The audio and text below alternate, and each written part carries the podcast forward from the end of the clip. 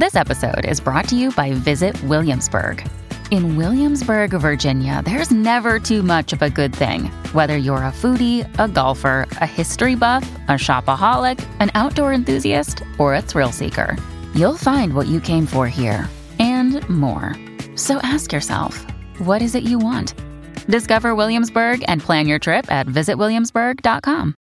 Hello, everybody. This is Marshall Poe. I'm the editor of the New Books Network. NBN listeners like to read books and buy them. So we thought we'd tell you that right now, our friends at Princeton University Press are having a remarkable site wide sale. You can get 50% off books, including ebooks and audiobooks, with the code 50, F I F T Y, at checkout until May 31. You can save some real money on Princeton University Press books. I encourage you to go there and check it out. Welcome to the New Books Network. Hello, and welcome back to the New Books in Indian Religions podcast. I'm your host, Dr. Raj Balkaran. More about me at rajbalkaran.com. More importantly, today I have the pleasure of speaking with Dr. Radha Raghunathan. She is a, an author, critic, an independent researcher. Uh, she's also the director and general editor of the Adyar Library and Research Center. We'll be speaking about uh, a fascinating uh, uh translation work of hers uh, in the Wisdom Chariot. Um, um, Radha, welcome to the podcast. Thank you pleasure. So, um, this work of yours, uh, could you tell us a bit about uh, the Wisdom Chariot, the the, the What is this? What is this work in its original? Jnana Ratham translates as the Wisdom Chariot. John Bunyan has translated as the Celestial Chariot, but basically we take it as the Wisdom Chariot.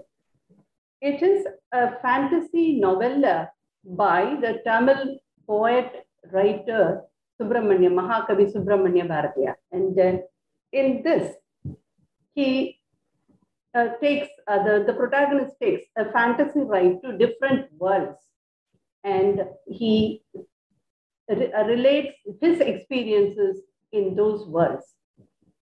This is the basic, uh, uh, um, the say, what do you say, the spread of the whole work. It's a small work, but it has a lot of layers woven into it literary, mythological, philosophical, social aspects. All of them are interwoven very subtly and uh, non interferingly in this whole book Can you say a word about the novelty of this uh, of this genre of this novella? Uh, say a word about whether or not this is uh, new. Other uh, other works like this in Tamil literature?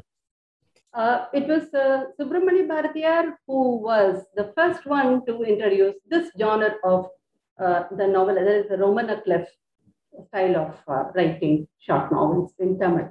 In Tamil, I mean and it was known only to the Western uh, readers until then. And uh, he was the first one to introduce it uh, to the Indian audience, especially in Tamil. So this is the uniqueness of Bharatiyar because he was a multifaceted personality who was very widely read both in uh, the Indian literature as well as the Western literature, and he was able to bring the Western thoughts into his Indian writings. Before we dive into some of the content, could you say a bit about the reception of his novel? Uh, Bharatiyar is widely read, well known, and uh, he was a, a patriot and a very fiery poet, a fiery writer who was welcomed by all. And even today, he was most quoted by all because he set the uh, uh, tone for the modern literature in Tamil the modern uh, style of writing in Tamil literature. So he is, it's not as if people don't know about Bharatiyar. But this particular book of Jnanaratham is not as much well read or, as, or not as widely read as his other works are.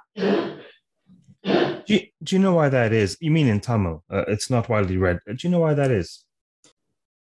I think uh, it's because uh, there are too many uh, subtleties to be understood in this novel, though it is very enjoyable. Once people read it, then they will start enjoying the fantasy portion, the romantic, the romance of the whole novel.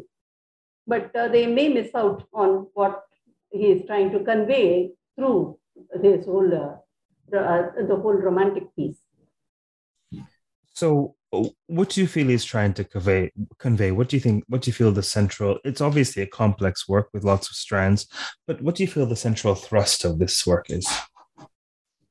For the layperson, it is an enjoyable ride into a, fa- a fantasy ride to different worlds and different experiences. But to, a, to the person, to the scholars, they can go on unearthing so many subtleties which you know brings out you know a, lit, a, a literature would uh, see the beauty of the, the figures of speech or uh, the, the way he handles uh, uh concepts in the novel. The, a philosopher like me would uh, go very deep into the thoughts of philosophy. A social uh, reformer would look at the social reforms that he's hinting at. So there are two, um, it is something, you know, where everybody can have a piece of the cake uh, what sort of um, would you say there's an influence of religious uh, or, Indic Hindu ideas in the novel? Uh, no, he, uh, Bharatiyar was an omnist. So even in this novel, he brings out uh, aspects. No, uh, I mean, yes, primarily of Hinduism, primarily of the Indian society. He was more rooted with the, the Indian culture and the Tamil culture.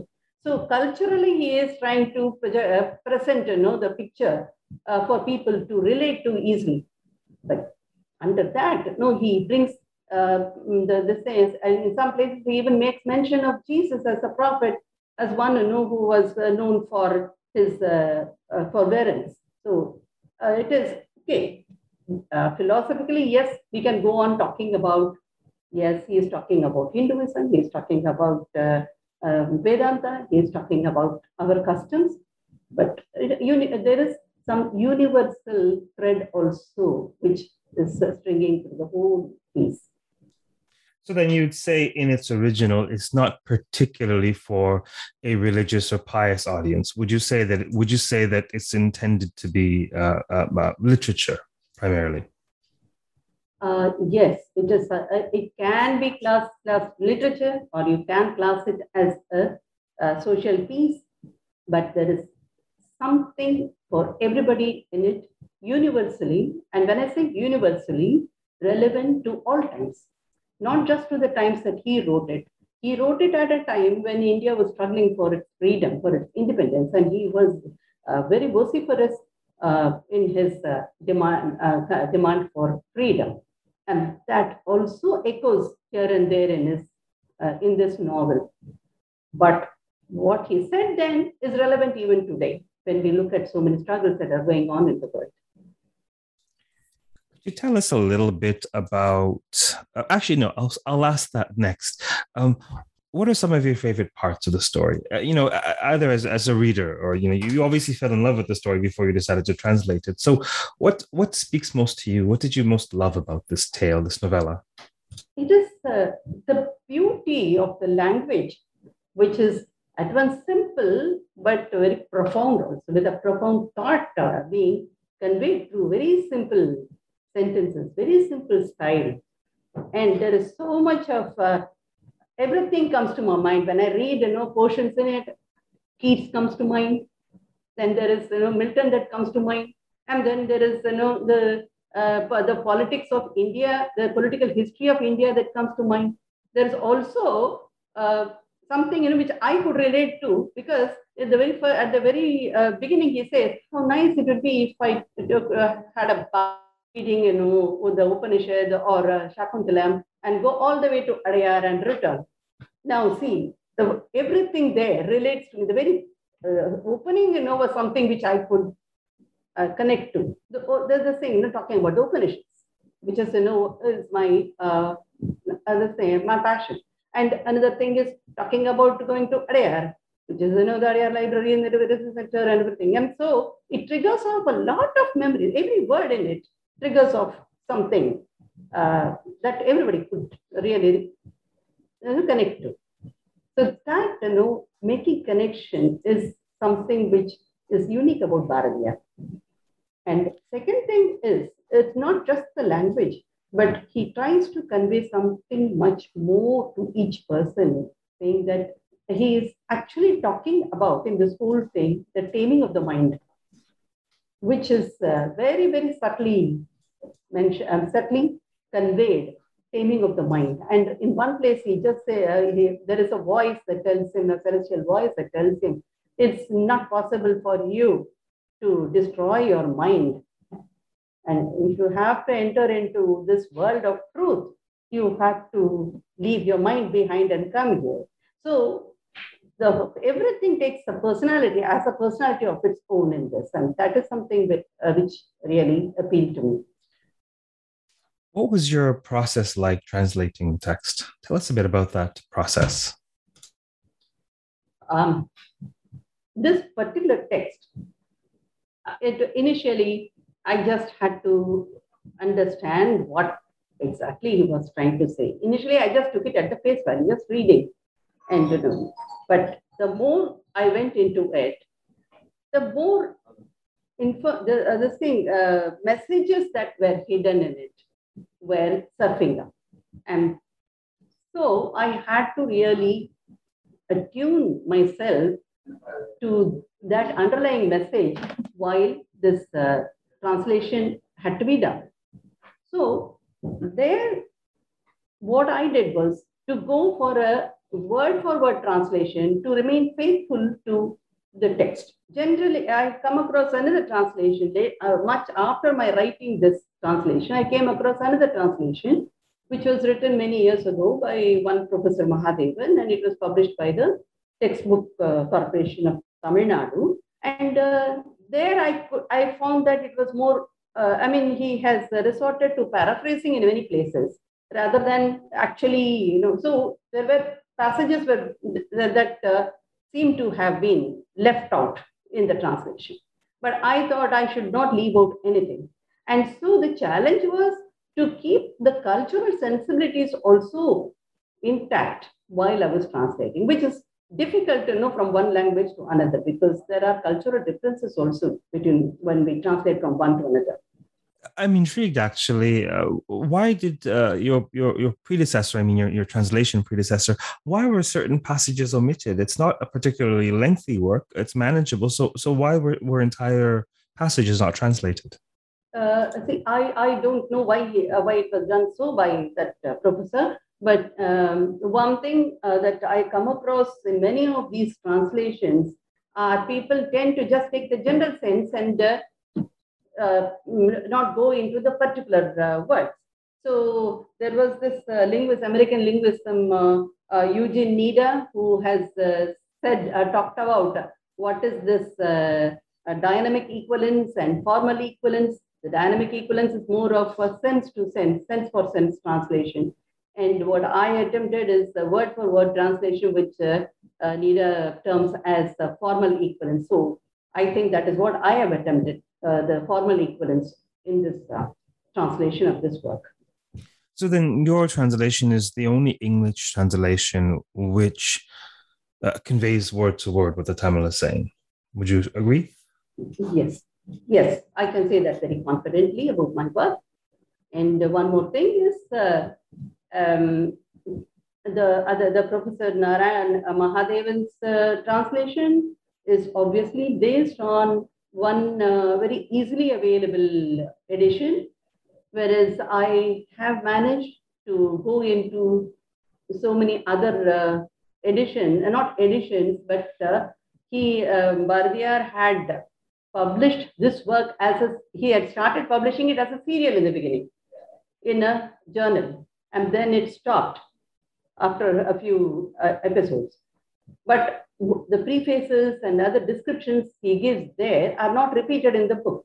So I went through all that, put them together. So this book itself, this text itself, which I am presenting, would be a critically edited version of the text from so many sources that I could lay my hands on. And therefore, the translation also is based on the critical edition of the text. Fascinating. So, in your view, uh, who might most uh, who might most benefit from this um, um, in terms of certainly lay people interested in literature, but in terms of uh, fields of study? uh, who might most uh, benefit from looking at this translation? First of all, people who don't know Tamil but would like to see it. And secondly, people who want to study Bharatiyar, who want to know who this person is, they are certain to benefit. And almost all research scholars who want to get into the different facets of this it offers enormous opportunities. There are too many aspects in it which can open out you know, avenues for research and a voluminous book in itself. So I think you know, too many people, and especially this translation is uh, uh, in the words of uh, this uh, Professor Indira Parthasarathy, who has given the foreword to this book. Uh, it is it will definitely benefit the international readers. And it will Fantastic. take Bharatiyar to the international arena is what Professor Indira Parthasarathy told me when he read the book, when he read my translation. Excellent. Is this um, is this work that you hope to develop at some point, or is this a figure that you will continue to research on, or ha- have your interests changed for the next project? Uh, see, basically, I have been uh, so far into very serious uh, uh, works on Vedanta. This is the first one I uh, took up. A, a fiction is, uh, is this is the first fiction I have taken up for translation. And I took it up, you know, because it is the, the 100th death anniversary of Subramania Bharatiyar. So it was my tribute to him. But what I uh, have to complete, because I've already taken up a few projects on, on Vedanta related texts. So I would have to complete all of them. And I don't know if uh, something comes my way as intense as this and as interesting as this, I may take up another fiction or poetry for translation. But most of the works that I am already doing in Vedanta are all poetic. They're all in verse form. So poetic, or uh, there could be even commentaries which I'm translating. So um, this also happens to have a lot of Vedanta in it. So it was interesting for me to go, go along with it and do the translation was there anything else about the translation or the work itself that you hope we touch on today? Yes. The one thing is, I would like to touch upon my contribution in this work.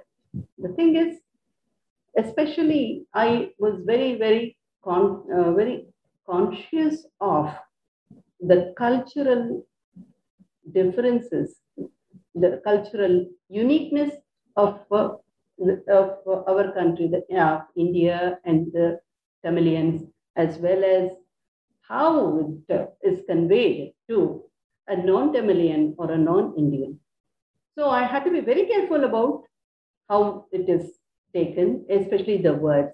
And there are so many uh, descriptions he gives to project our cultural and religious uh, uh, sentiments. For example, there are uh, what are the different types of sports and pastimes which are very unique to the Tamil culture and not known elsewhere. And there are also the, the religious uh, uh, sensibilities. And in one in one in one uh, portion, there is an overlapping of the Hindu religion and the cultural uh, Indian culture. For example, the Varnashrama Dharma he handles it very, very carefully. And uh, I think very sensibly also. If I may, what happens, I mean, in one place, he just uh, goes to a, an ascetic, to a teacher, to a guru, and uh, he wants to know what is it to be a Brahmin. Now, that teacher starts explaining on the four varnas. And then the uh, guru says, See, I am a Brahmin. But I train my children according to the needs of the time, the needs of the situation.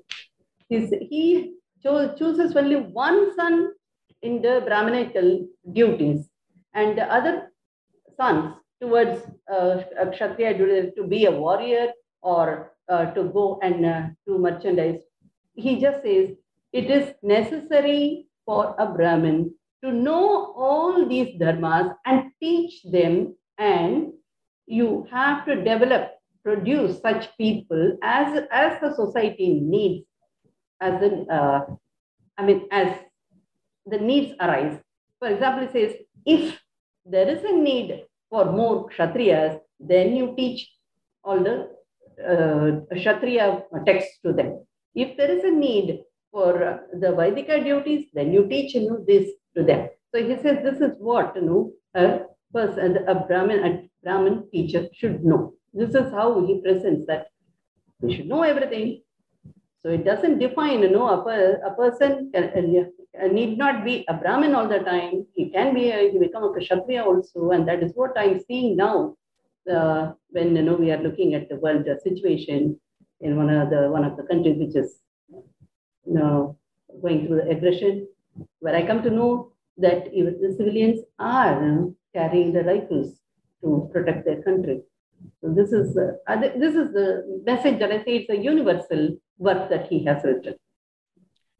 Would you characterize him as progressive in some sense in his thinking? He, he was very progressive for his times and even for today. How progressive, I'll tell you. He was a Brahmin by birth, but I told you he, is, he was an omnist. And what he did was he uh, he identified uh, uh, a non-Brahmin boy. I guess it could have been a Dalit boy. I don't know. Maybe a whatever. Kanakalingam was the boy's name.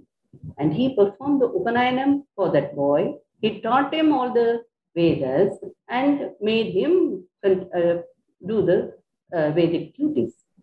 When it came to women empowerment, he gave you know some kind of ten commandments as to how you know uh, the women should be treated because in those days the women were always cloistered inside their houses so but he had and but there he was influenced by sister nivedita first because he himself was like that as a young man when he went to study he was also a little uh, carried by the society of that time but once after his meeting sister nivedita she asked have, uh, haven't you brought your wife along? He said, no, we don't bring our women. He said, if half the country is going to remain indoors, how would you expect you know, this country to progress and uh, win its independence?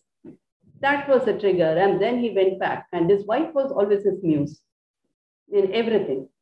His wife Chelamal was his muse. And so he, he was known to take his wife openly into the public places with his arms wrapped around her or holding her hands, and that was you know ridiculed by the traditionalists.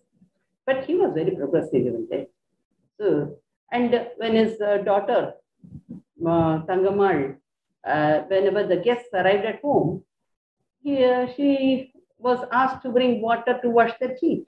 That was not the dumb thing that a girl comes or a young girl comes out and when you know it was time for her to get married, he wanted her to choose her uh, match. But uh, it was the elders and this, this one who said, no, let us you know, find the match. And so he just relented. But he was that progressive. He was always progressive that way. Fascinating figure. Um, just for my curiosity, I don't know the subfield uh, nearly as well, obviously. Is he well studied? Are there is is he a fairly well studied figure? he was.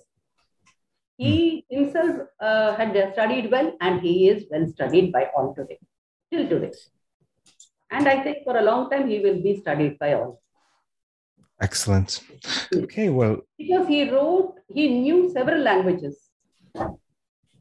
several Indian languages and foreign languages, and he wrote in Tamil, English, French, and other languages, uh, not only Tamil, in so many Indian languages, Bengali and other languages also is written. Clearly, uh, clearly uh, a, special individual.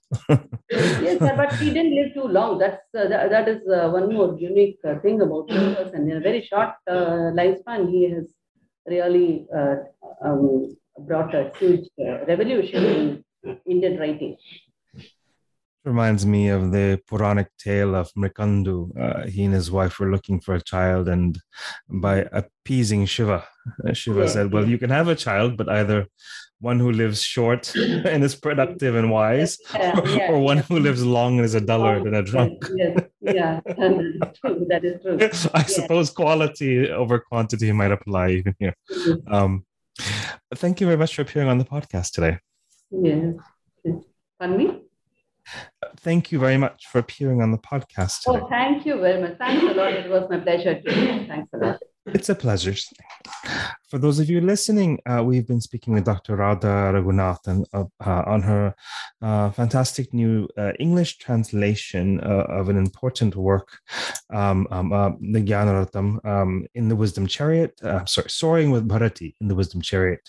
Until next time, stay safe, stay sane, keep well, and keep reading Tamil literature. Take care.